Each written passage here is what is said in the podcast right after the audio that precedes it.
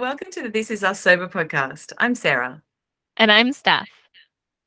We're two women from opposite sides of the world who have found each other in sobriety. We want to create a community and a culture where sobriety is something to be proud of. Please join us every week to hear our take on all things sober. You are not alone. Let's make sobriety the fun choice. Absolutely. And if you're experiencing side effects or issues with your drinking, it's important that you seek professional advice if it's putting you in danger or seriously impacting your life. We're not professionals. We're just two people with a story to share and a message to spread. Enjoy the show.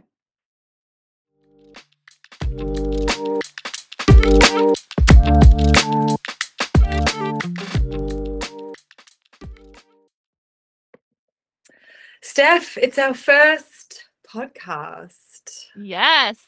We've called it This Is Us Sober, which I credit to you, Steph, because of obviously your Instagram. Yeah. Yep. This is Steph Sober. Steph Sober. Yep. This is Steph Sober. So I'm Sarah, and I'm joined by Steph, and this is Us Sober. So we're two women from two different sides of the world who came together via Sober Instagram to essentially find the support we needed to get through the early days of sobriety. So we essentially decided that we wanted to be the change we wanted to see, and we wanted to share our story and experiences and just try to help other people navigate this adventure. Yeah. Steph, do you want to introduce yourself? Yes. My name is Steph, and as of today, I am 230 days or 232 days sober. Sober. Woo. Yeah. I live in Omaha, Nebraska, so I am in the middle of America, and I'm a mom, a wife. My daughter is going to be 14 tomorrow. Exciting. Yep, that's exciting stuff. Starting high school on Wednesday. So yeah, we've got some big things coming up. And yeah, I'm a stay-at-home mom who, you know, got lost in the drinking, and I'm starting a blog. It is also called This Is Steph Sober, but it is brand new. Hasn't been birthed. It is crowning. Little tuft of hair coming out. Yep, it is crowning, but we're getting there, learning new things, which I will accredit being sober, because I just don't know if I would have even had the whereabouts or confidence to do any of this. So that's got to add that in there for sure. But yeah, that's a little bit about me. What about you, Sarah? How many days sober are you today? Oh yeah. Well, when we first started trying to record this, I was 136 days and 9 hours, but now on take two, I forgot my hours. I'm 136 days and 10 hours. That's great. I stopped drinking at the beginning of April, shortly before that. So yeah, I'm a little bit behind you, and I've definitely taken your lead on a lot of things, because you've got that extra 100 more days under your belt. Yeah. But it's not the first time I've tried, for sure. It's just the first time that's, you know, really stuck. You know the shift. When the shift happens, you know the shift. Oh yeah. Yep. So I have two kids. I've got two girls. One is 11 and one's 13. I live on the Central Coast in Australia, so out, I guess, in the sticks. I run a couple of businesses, and I work in a search engine optimization agency as well down in Sydney, so I commute. I love to run. Steph, important part that you didn't mention, that you are a budding weightlifter as well, which is something that you have to get into that later. It's new. I'm going to drop you into all the things. So, yeah, today I think we really wanted to discuss how we met, the role that we've played for each other, and just generally introduce ourselves. And then we'll be coming to you weekly with just different topics and maybe interviewing some different people and just sharing our sober story and trying to pave the way, I guess, for other people who want to make this choice or are just curious about what it's like to live sober. Steph, one thing we talked about and kind of what we were going to, I guess, thinking we'd structure this conversation around is about those support systems and, you know, social sponsors, as we've kind of coined it.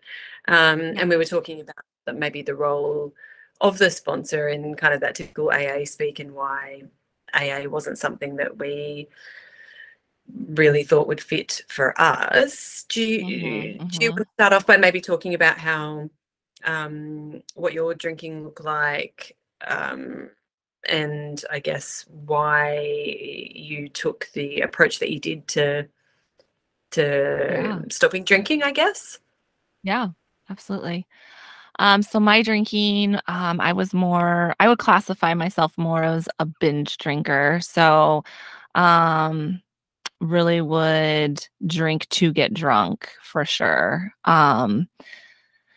And I mean, I would take a few days off, but not a lot. But that is kind of what kept me from, you know, really classifying myself as an alcoholic, because I didn't ever really feel like there was this physical need for alcohol.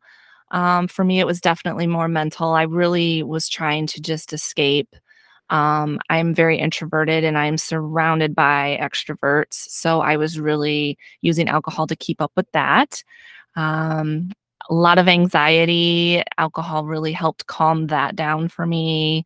And yeah, just emotional, like emotions, you know, we've lived here in Omaha for 11 years. And one thing that I've kind of figured out since getting sober is that I really did struggle with moving away from all our friends and family. I had a lot of really, really good friends back home and we were really close and we had just all started having our kids and we were going to raise them together. And I really drowned it out, missing them and drowned it with the alcohol.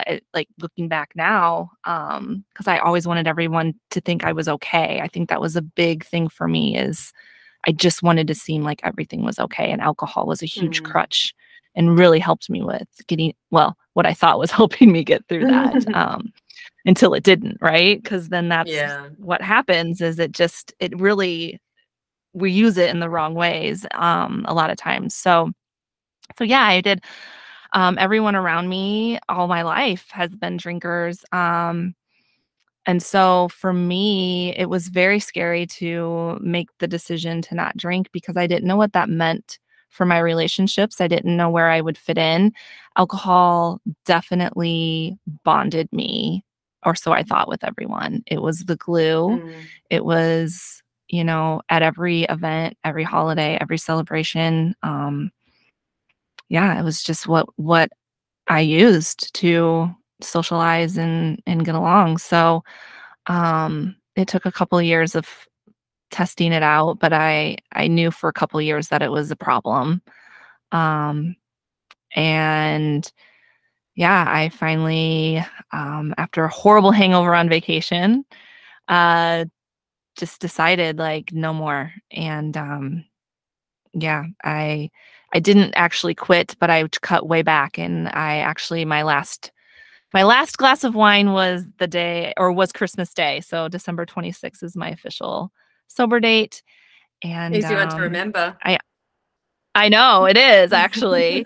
And yeah, I went the first 99 days, like, with no support. There was no one else in my life that was like, hey, yeah, I want to get sober too. Like, let's do this together.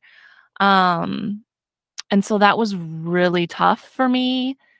I think I do recall that January, just telling everyone it was just going to be a dry January, because I wasn't quite ready to own it.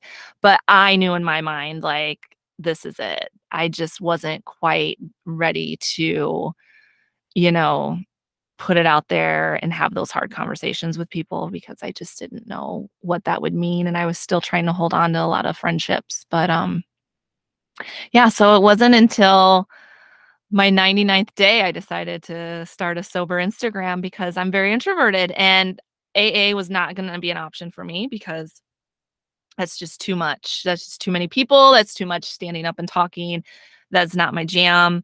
I like one-on-one, which is exactly what I found when I got on Sober Instagram, because you actually reached out to me, slid into my DMs, and I couldn't have been happier. But yeah, I mean, like it's very equivalent, I would say, to getting a sponsor through AA.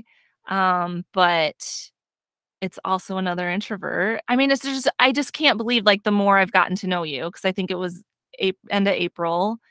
I would have to look, but you know, the more I've gotten to know you, it's just like how much we are alike in so many ways, and like the things that we go through. We keep discovering more ways too.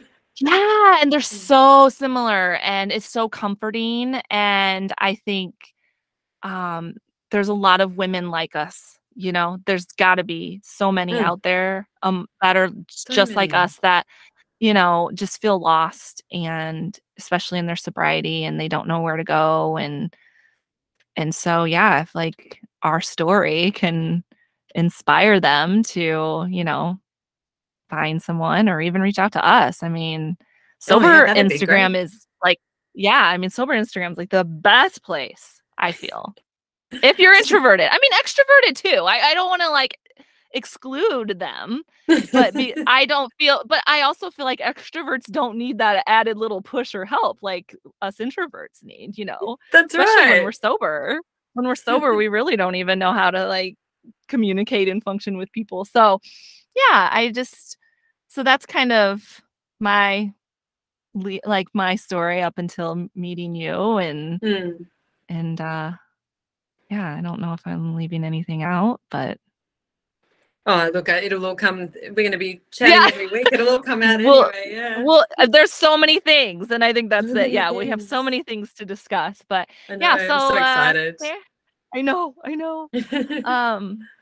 All right, Sarah, so let's hear about your drinking habits and yeah. Well, what led you to sobriety? I just wanted to start with something else that I posted on one of my accounts the other day, because it speaks to what you said about there's probably a lot of women like us. I'll read it to you. I'll post it in our show notes as well. But yes. It says, so it's this woman lying down, and she's kind of looking exhausted, and it says, "So you're telling me I'm supposed to keep my child alive, educate and play with them, and keep them off their tablet and TV, keep the house clean, keep my relationships alive, cook meals and keep track of bills, have my own career and aspirations and goals, manifest my dream life, meditate, go out with friends and keep my friendships alive, because it's not all about being a mum, be a size 8, walk 10,000 steps a day, work out 5 times a week, eat healthily, and do all that on 4 hours sleep." Cool. It's like, no wonder we drink. No wonder. It's so true, right? Yeah. And I know a lot of it is pressure that we put on ourselves, but for me, it was certainly the case with my drinking. So AA would never have worked for me because I genuinely don't believe I was ever an alcoholic. My drinking just became really habitual. So red wine was my thing. Loved it. I loved it too. So good. But not good enough to justify what ended up happening, which was... that I was waking up a little like fluffy in the head, because obviously you only know how fluffy in the head you were once you stopped drinking for a good patch. It's so true.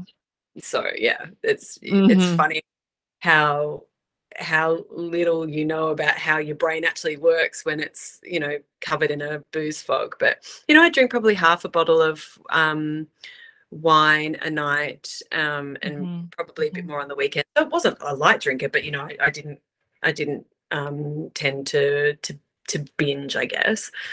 Yeah. Mainly because I'm always up really early running and stuff like that, so it wasn't really, you know, it didn't equate. But I just found as time went on, because I was, you know, operating through the booze haze, I wasn't really engaged in anything I was doing, so I was just wishing the day away with anything I was doing, with the kids, at work, anything.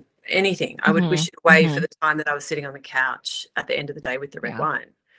And it just, over time, it just started to feel really irksome to me. It was like, what am I doing? You know, like, what am I doing? And this is over a long period of time. I think my first attempt at kind of cutting out the drinking habit would have been in my late 20s. Like, you know, wow. I had my kids pretty early. I had Poppy when I was 27.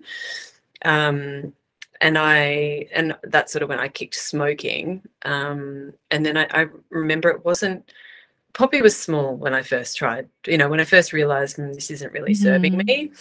And it's always been at odds with my fitness regime as well. So it's just that there was always a value incongruence that going on. Yeah. You had a definite awareness early. Yeah, I did. I think it's because I grew up in a household with alcohol as well. And my mum never drank, but my dad drank a lot.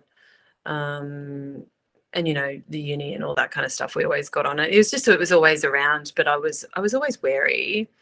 And my grandmother, on my mum's side, was an alcoholic. You know, it's something that's always been talked about in my house. So, yeah, in April, I remember saying to my husband, I've told you this, Steph, it's so funny to look back on it now.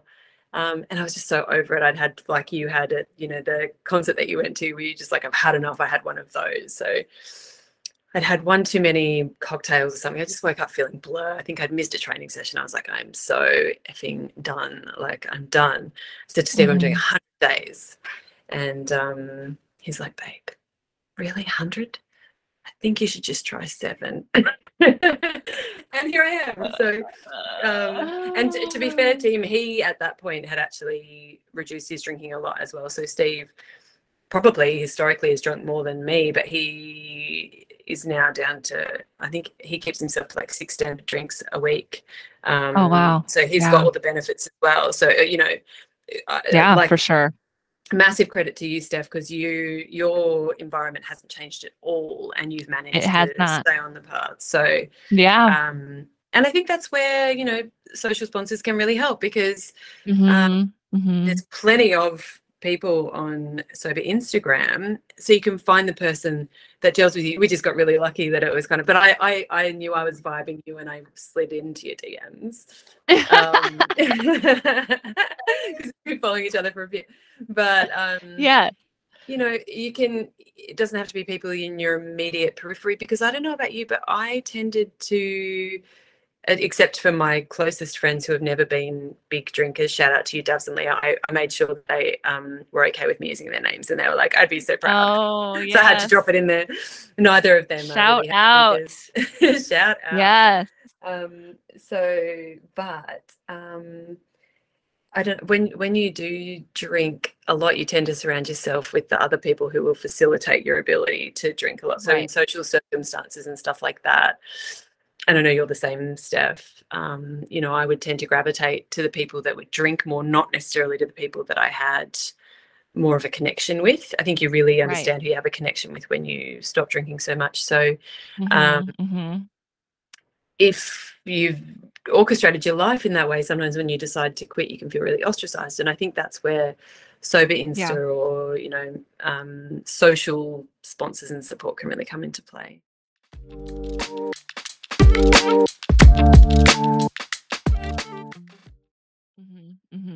Yeah, I don't think I understood the loneliness that would come with getting sober. You know, you think that the struggle is going to be not drinking. And I think, I mean, I can only speak for myself, and maybe you can agree, but once you've actually made your mind up to quit, it's pretty easy to quit. It's just, yeah, now dealing with the fallout, like, what does that mean for your life now?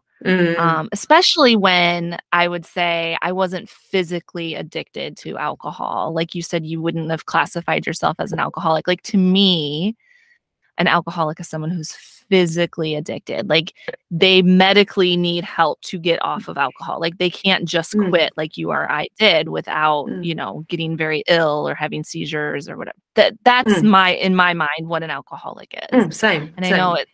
And I know that, like, it's kind of, you know, there's some gray areas and people talk about it differently, but to me, that's what it was. And so it wasn't terribly hard, because once I realized that it wasn't for me anymore and the reasons behind my drinking I knew were not good for me, and I knew that a lot of it was just trying to keep up with everyone around me and feeling included and part of something, because we all want to feel part of something, but I couldn't just be a part of that anymore. So yeah, it is hard. You know, my husband does still drink. He has cut back, I will say, especially when I look at like where we were this time last year, which was probably the height of my drinking, was last summer. It was really, really bad. I mean, I was on like 12-hour binges on the weekends. Just my anxiety was through the roof. Like I just wanted to crawl out of my skin most days. And, you know, looking that way, I do have to give him credit, because yeah, I mean, compared to that, he has cut back, but he does still drink. I have friends that are still drinking. I do have a friend that I would classify as a normal drinker. So her and I are still fairly close and still get together, because she doesn't need to drink and it's not weird. And it's not, I think some people that in my life that still drink pretty heavily, it is hard to be around me because they don't know, like, is it okay to drink around her? Is that going to trigger her? And then, so it's sometimes it's just easier to just not be around me at all. And I understand that. And we can dive into all that type of stuff in another podcast. But yeah, so it's my situation definitely is a little different as far as like my social circles and who I'm around. And I grew up with alcohol present as well, but I think it was in a different way than you, because my parents both drank. And I mean, I couldn't tell you that there was a problem, because obviously I was young and I didn't have the whereabouts, but I don't feel there was a problem. I don't feel like, you know, there was abuse or violence because of alcohol or anything like that. I actually remember alcohol being fun. Like I remember them being more fun when they were drinking, and it was what they did and their friends did and they went out. And I think that's why it was so easy for me to fall into it as well, because I didn't see it as something bad, because I was raised around all this good stuff with it. So yeah, I think that's just kind of why I ended up where I was. It's just, it was, I was in, and like I said, when I said you had the whereabouts so young, like there would have been no way I would have even thought about quitting drinking in my 20s. Like there's just, not even close. So yeah. Well, yeah, it didn't do me much good, because I'm 41 now and I'm only just stopped drinking. There's two things actually that I'm just writing notes as you speak. Yeah. So for the listeners, I reckon there's two things that we'll cover in the next couple of weeks based on that you just talked about. I've already forgotten one because that's what I do, but the second one was that piece of I've just remembered it. That piece on my page. Yeah, there you go. The first one is about how you act as a mirror for people who are still drinking if they have issues with their own drinking, and about how you end up having to almost placate their issues, and to because they'll, I mean, and I think that we do need to do a whole episode on it, but that whole thing you need to navigate in the first couple of months of, oh yeah, I don't drink that much either. And then you have to get into the whole thing about their drinking, and oh yeah, every sober person will tell you, and I cannot agree with it more, none of us care about how other people drink. We just don't. So like hot tip people, we don't care. Like we just don't care. Yeah. You don't need to justify. You don't need to justify it to us. No. In fact, our sobriety might be boring to you. Your lack thereof is boring to us. So yeah. We don't want to know.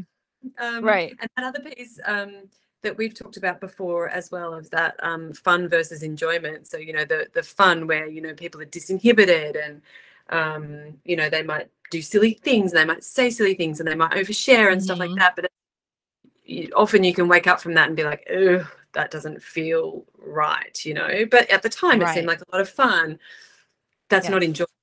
That's different. It's a different thing. It's not like you've had a real connection with another person, enjoyed the genuineness of an experience. And I think that's something that you really, do get out of sobriety once the, Anyway, we'll just ignore that. Maya, I cannot seem to close my Messenger tab, people, and my gorgeous husband has been communicating me with a lot through Messenger. It's fine. So I think there's two things that we can definitely cover, but I think the role that the other people outside your sphere can play is huge. And I think, Steph, you're, again, a really good example of that. And maybe you can talk about the structure that you've put around yourself, because it's pretty incredible. Like, obviously, we've talked about me, but there are other sort of people that you've managed to bring around you that have really helped orchestrate everything that's led up to you now becoming sort of, you know, I guess, and you'd hate me saying this, so I won't. I want to say influencer, but I won't. But, you know, you're kind of becoming somebody who will be, you know, a change maker in this space. You know, you're going to do blogging and all that kind of stuff. But that's been a process. So maybe you can introduce, you know, outside of your immediate circle, kind of what you've done to create your social sponsors and your social structure.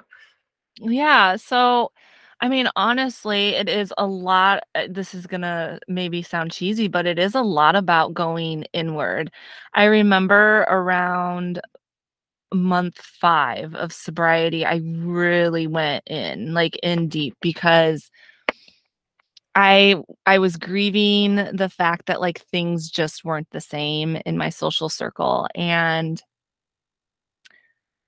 But I also knew that it was okay. Like, I was doing this for me. There was an actual like realization that my life before that was all about keeping everyone else comfortable and happy and having a good time and being there for them. And I really put myself in like how I was feeling on the back burner. So I think that was like the first step, was like awakening to that, and then deciding I needed some therapy. And like, therapy is the like best thing to do in sobriety, especially if you feel like you don't have a lot of support. And my therapist is sober, so I highly recommend that as well, because you will find that the more people that you can communicate with that are sober, the more heard you feel, because those people actually celebrate and care.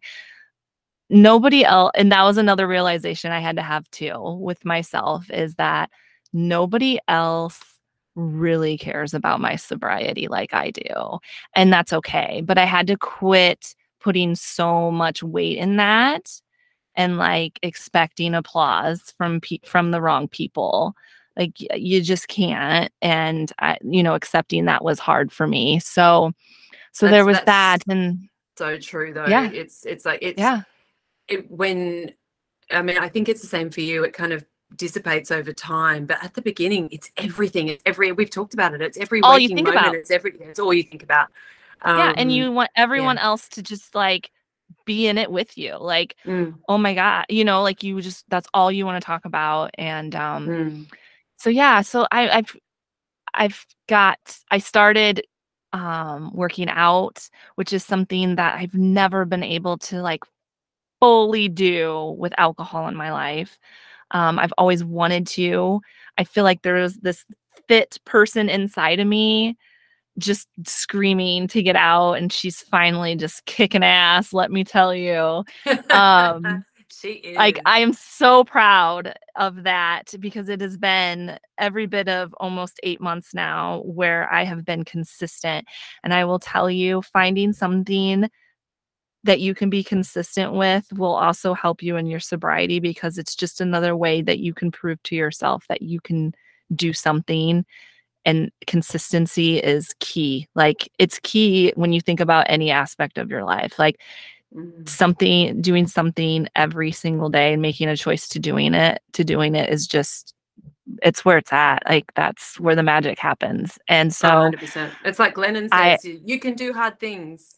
Yeah, I mean, you really can. And I don't think you can do hard things though when alcohol is in your life. You just can't. Like, great. You think it's going to help you, but you can't. I mean, I couldn't, and I don't know a lot of people who can. I agree. So yeah, so it's just, it's kind of like reinventing the wheel, and it's reinventing your life, and it's reinventing like what you want that to look like. And it is so much clearer with a sober mind. And I don't know, I enjoy the boredom. At first it was scary, but now I enjoy it. You know, I don't feel like I'm living my true introvert life that I was meant to live, you know.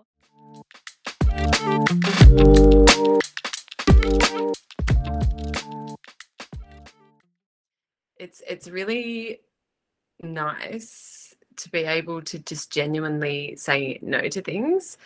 This is a side, it doesn't really relate to what we're talking about, but because I was always so wary of how much I drank, I'd always have to look at social situations for how much I thought I would drink there, because I was afraid.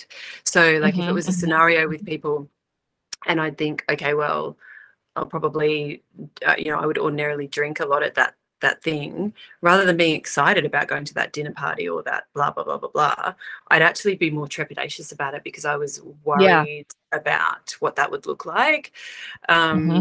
Which is so weird in retrospect. It's like when you cut all that stuff away and you don't have to worry about picking up a bottle of wine on the way to blah, blah, blah, or how much you'll drink when you go to la, la, la, or, like all that kind of stuff, everything is so much more enjoyable.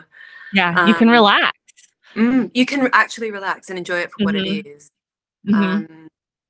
But, it's hard one. Those first couple of months are really pretty shit. They are. They're really hard. They are really hard. Yeah. So, Steph and I talk, this is our recipe for social sponsorship anyway, but, I mean, everyone will have their own. But Steph and I check in via Voxer pretty much daily and have done for quite a long time now. And it's just, we'll check in on, I mean, more things than just sobriety now, as friendships, friendships evolve. Absolutely. And this to begin with, it was like, really about just getting through, particularly for me, because it was very, very early on for me. I mean, I'm different from you insofar as I decided to be sober, and 2 days later I was on sober Instagram. I'm not anymore. I'm already over that. I was like, you are. I'm done with that. I'm done with that. Okay, got the T-shirt. Moved on. Although now we've got our podcast one, so that'll be good. Yes.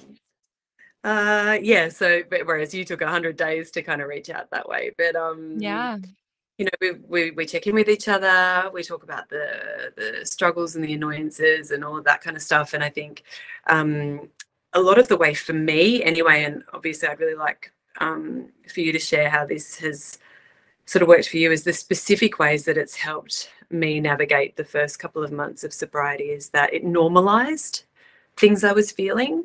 So when I was feeling irritable or, like things were a bit empty, like what's there to look forward to kind of stuff, to hear that somebody else had a similar kind of response was really validating for me, because unless you become sober alongside somebody at the very same time, which I would imagine would be fairly rare, it really is a very, very isolating solo journey. So that normalization was probably what I got out of our social sponsorship sort of contract early on. What about you, Steph?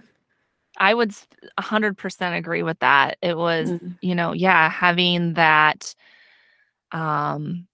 validation. And it was even the good stuff too, right? Like the big cloud. I mean, like talking about that with someone. Cloud. What I would do for a pink cloud right now. I love the pink cloud, pinky cloud, marshmallow, bouncy on the marshmallow. So great, so great. And for those who don't know, the pink cloud is the euphoria that those of us in recovery feel. And it's just because we actually haven't experienced joy. It is so real. And I think that the universe gives us that because we didn't get to experience true joy for so long while we were boozing it up. And it's like, here, it's like your little reward nugget. Like, here you go. Like, yeah, it's been shit and it's not fun having to feel your emotions now or deal with whatever you were running from with the alcohol. But here's this lovely little pink cloud. And doesn't this feel amazing? Because this is what you were missing out on. Yeah. I mean, I really think that's what it's there for. Our bodies just love us that much and know what to do and give us what we need when we need it. But back to our going back and forth with Voxer and supporting each other, like, I just don't know how I would have got through it without having someone that just could full on understand. Because there's just a lot of dark moments, and to just be able to get on there and have that safe space to just let it out, and for someone on the other side to just be like, oh, I'm right there. I'm in the trenches with you. I felt that too. I mean, there's just nothing better to help you through. Yeah, 100%. I think that's why Sober Instagram is such a thing, you know, and you don't know how much of a thing it is until you're in it. And there's a whole bunch of really awesome people on there from like all over the place, and really helpful, really open people as well.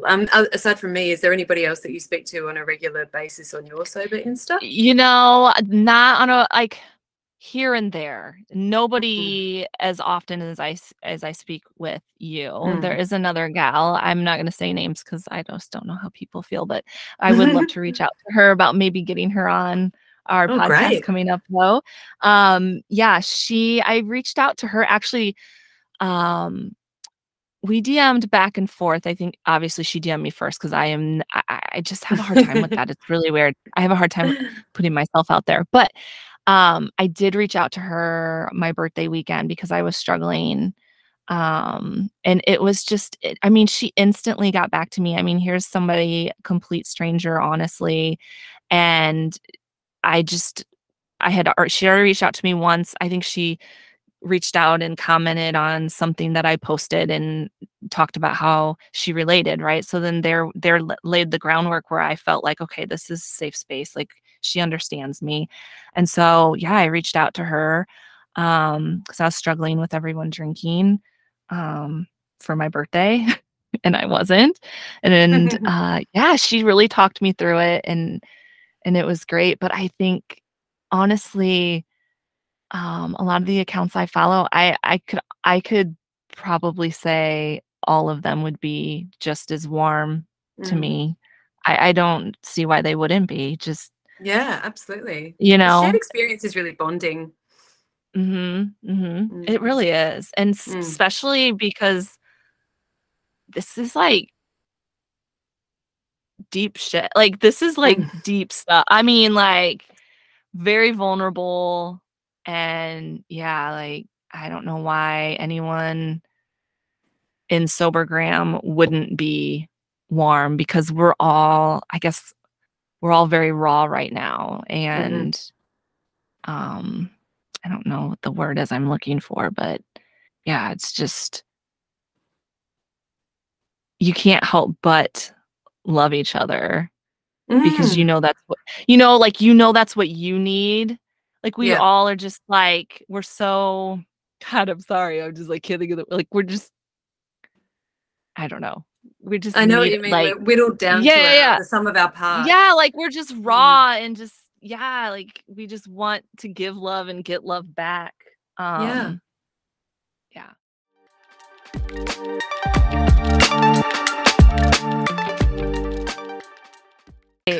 Yeah, you've got to go through all of the feelings, and I think that shared experience is, because that's why we drink, right? To suppress mm-hmm. those, don't have to deal with them.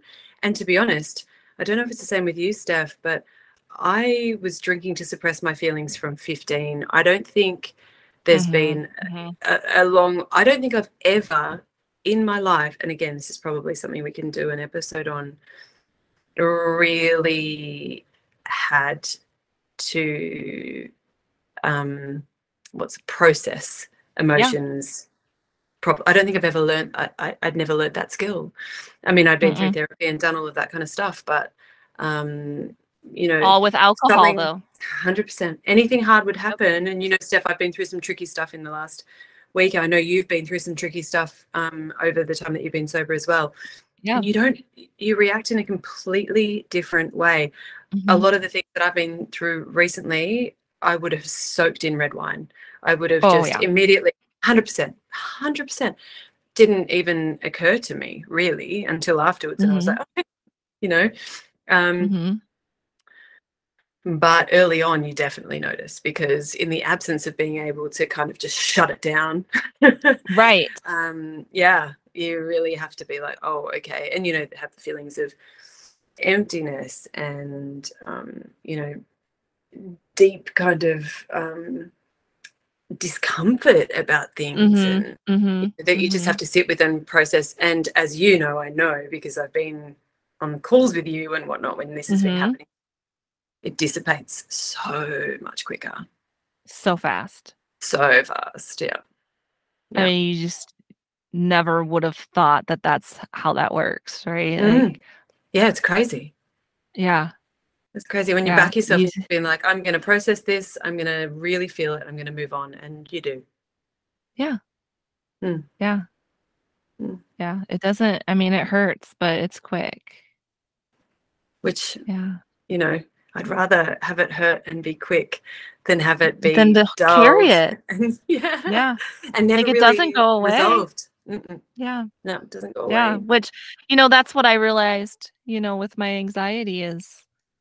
That's exactly what anxiety is. It's a build up of emotions that have just never been processed. And I've had 20 plus years. Well, probably more than that, because like you just said, since you were 15, now that I think about it, I started drinking when I was 14, and there was probably a lot of that going on if I think about it now. I didn't realize it at the time, but looking back, it definitely did. Absolutely. Yeah, you don't know that at the time. It just seems like, oh, hang on, I'm drinking this, it tastes awful. Or I'm drinking this, it tastes awful. I'm drinking this, doesn't taste too bad. Drinking this doesn't taste too bad, and I feel great. It's easy to to fall into that trap. So, Steph, think we've agreed that we'll end our episodes with a recommendation. So I had a recommendation. Well, I put that in our project management app. I don't know if you actually agreed to that. So I'm putting you on the spot. But okay. I think because there are so many resources out there, and I know that we sort a lot of them out early on and still do, that, ending episodes with a recommendation for something that might help somebody that's either early on or struggling with something. I did have an idea, which was a drink. I'll still get out because I love these, not sponsored or anything, but these are particularly my favorite, the Italian Spritz Naked. Okay, yeah. Non-alcoholic drinks. I'm a sucker for non-alcoholic drinks. Steph, not so much, but I live not so for much. Them. So good. I'm not giving up on that. I haven't given them all. I have to give them all a fair try, right? Like I haven't tried enough.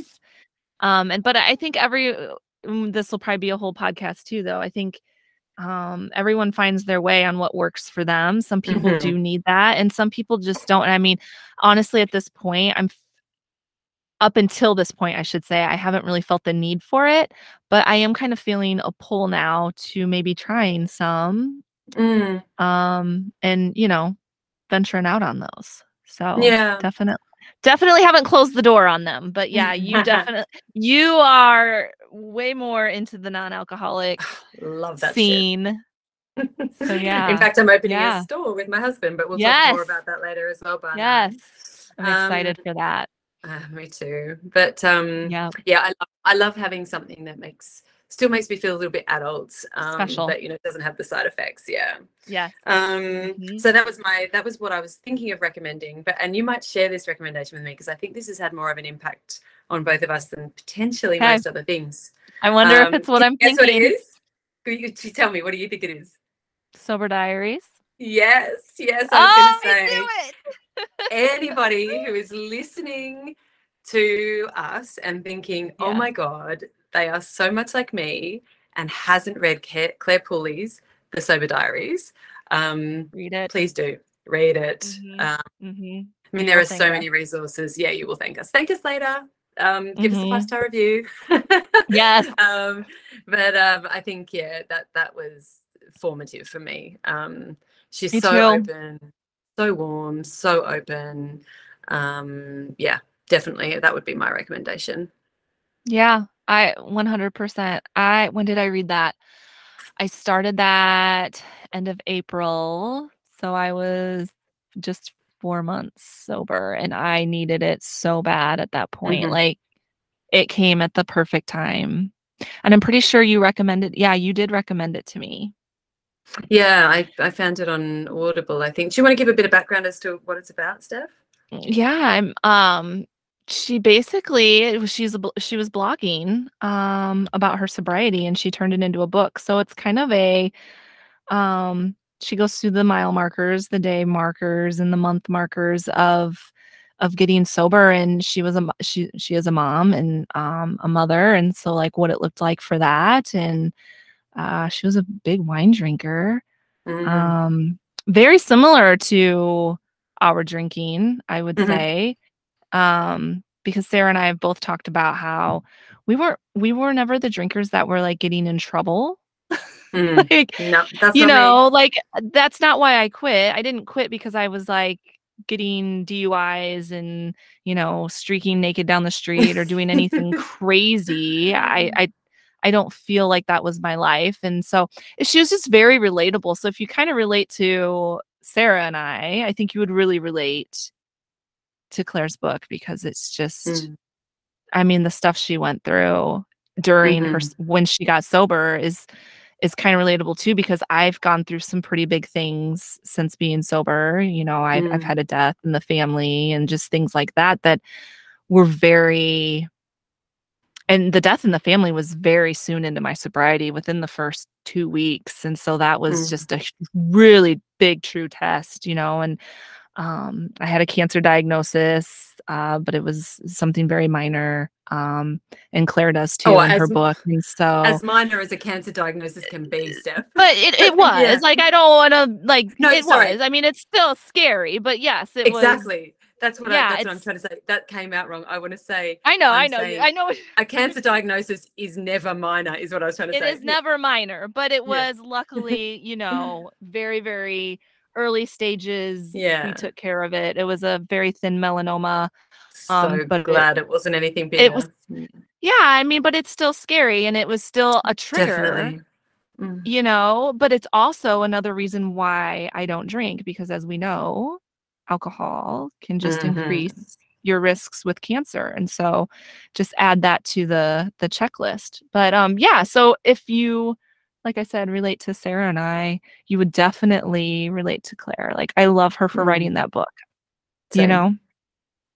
Well, Steph, we will have this up in a couple of days, and then put, I think, a bunch of things in the show notes as well. I think definitely a link to Claire's book we'll put in there. Yeah. Steph has a new blog as well, which is really exciting. So we're going to link that too. Steph has amazing things to share, and she's so eloquent about her journey, and so open as well. So please do check that out. And all of our socials will be on there as well. And I don't know what day we're aiming to drop these, but we'll try and make it consistent every week. We'll be interviewing people as well as discussing topics. And we really hope that, I think, you know, Steph and I have talked about this together. We really hope that even just one person who listens to this makes the choice to make this change for themselves, or you know, even just reduces the amount they're drinking if the amount they're drinking is feeling uncomfortable for them. And if we can do that, we're freaking happy days. Yes. Yeah. I mean, like, let's create a culture where it's not like a shameful thing to be sober, right? Like many people don't like to talk about being sober because you're always questioned why you're not drinking. And like, let's flip the script. Like, let's make this okay. You know, it's okay. You don't need to drink. The lame choice. Yes. Yes. In fact, maybe that'll be the title of this. Let's make drinking the lame choice. Yeah. The title of this podcast. All right, Steph. Well, we'll see, or what will we do? We'll speak to our listeners again next week. Yeah. Yes. Awesome. All right. Bye, Steph. Bye, Sarah. Thank you for listening to the This Is Us Sober podcast. If you know someone who is questioning their relationship with alcohol, please share this podcast with them. No one should feel alone in sobriety. If you like what we had to say, please give us a follow so that you don't miss out on future episodes. And if you're really into us, give us a 5-star review.